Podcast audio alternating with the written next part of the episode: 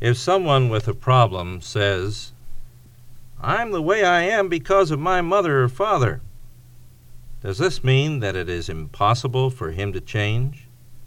Or is he using this as an excuse when sin is really the problem?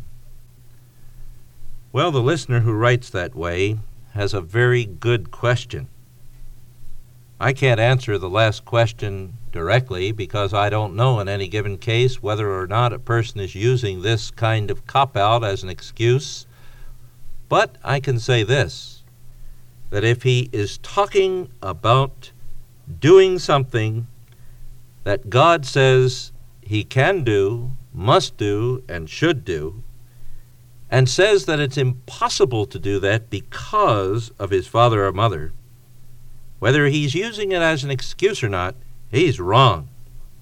He may be deceived because a lot of people teach that we are what we are strictly because of what others have done to us. But deceived or using it as an excuse, either way, he is clearly wrong according to the Word of God. It's time that we said something about this matter, you know. It's time that Christians spoke up. It's time that the principles of the Word of God were plainly enunciated. We've heard too much about this deterministic view that someone else can influence our lives so greatly that we have no control over what they have done to us, but are mere pawns and victims of the way that they have violated our persons. Now, it's true. Let's get it very clear from the beginning, and we'll say more about this in the next broadcast. It's very true that the influence of others is of significance in our lives. Every Christian believes this. He teaches this. He believes that his very teaching and his example is of importance. The Word of God says so. The example of parents and the teaching of parents, the Word of God makes very clear, is of utmost importance. But in spite of that, God himself can so rearrange a life, can so reach into a person's experience and transform and change him, that inside of a very short period of time, he can become a vitally new person. Some people don't believe that.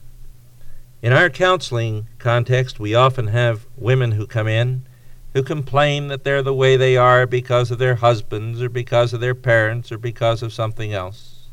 And they whine and mope over this fact. And they say to me, "Well, you see, I just can't help it. This is the way I am." I tell them then just a little bit about the story of Dayuma. You might remember Dayuma, who after members of her tribe had killed those missionaries by running them through with spears down in South America, had become converted. Dayuma was one of the earliest converts. And here was somebody who lived in a totally pagan background, who was raised and influenced in completely pagan views, and now had come to know Jesus Christ as her Savior, recognized her sin, repented of her sin, put her faith in the Lord Jesus Christ. In just a few short years after her conversion, Dayuma went through the United States lecturing to groups of women, groups that contain some of these very same complaining, whining women who speak about being so terribly abused by their parents and cannot change.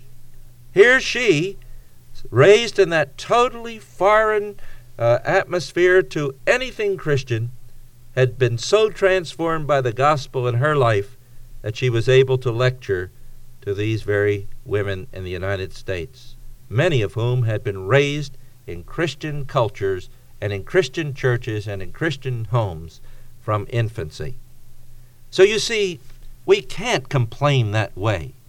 We have no excuse for making that complaint. Of course, the influence of childhood is tremendous upon us, but it is not all determinative. The gospel of the Lord Jesus Christ can so transform a person's life. when he comes to see his sin and puts his trust in the Lord Jesus, and then goes on to walk by the Spirit, as Paul says in Galatians five sixteen, he does not need to carry out the desire of the flesh. Even though the body has been programmed towards sin, even though before we came to know Christ, we may have developed habits and patterns that have become so automatic and so much a part of us that we do them without even realizing that we're doing them. Paul says that we do not need to carry out the desire of the flesh, that is, to do the deeds of the flesh as he speaks about them in verses nineteen through twenty-one, if we walk by the power of the Spirit. If the Spirit of God himself leads us as a shepherd in the paths of righteousness for God's name's sake, we do not need to be any longer under the condemnation and power of a broken law because of the power of sin reigning in our lives. That power has been broken, and progressively, day by day, we can become more and more like the Lord Jesus Christ, overcoming those sins, dealing with those problems, solving those difficulties according to the Word of God by the power of the Spirit of God who works within us. The Scriptures speak of the fruit of the Spirit in Galatians five twenty-two. And that fruit of the Spirit is a fruit or a work or a result of His presence. Wherever the Spirit of God dwells within a person, the kinds of things that are mentioned in verses nineteen, twenty, and twenty-one, immorality, impurity, sensuality, idolatry, sorcery, enmity, strife, jealousy, outbursts of anger, disputes, dissensions, factions, envyings, drunkenness, carousings, and as Paul says, things like these.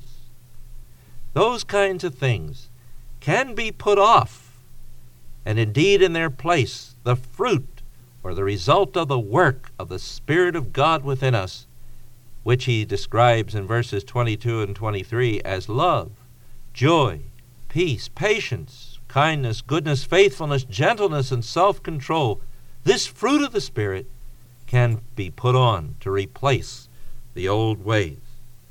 It's a wonderful thing, you know, to to recognize that no matter how lousy and terrible our living has been in the past, how sinful it has been before God and others, not only can the sin be forgiven, but it can be overcome. A new way of life can replace the old one. You are not simply stuck with what others have done toward you or what you have learned to do in years past. The Spirit of God, if you know Jesus Christ as your Savior, dwells within you. If you don't know Him, then today is the day to put your trust in Jesus Christ and come to know what it's all about to be able to overcome sin and deal with it. You see, many older people often say, well, you can't teach an old dog new tricks. That's not so about human beings. I'm not sure about old dogs. I'm not an animal trainer. But one thing I know is that neither you nor anyone else who can make that statement is an old dog. He's a human being created in the image of the living God. And if God says change, then the directions for that change are clearly outlined in the Scriptures. And the power to effect that change is given to us potently in the possession of the Holy Spirit himself. Help us, Lord, to see this as true for Christ's sake. Amen.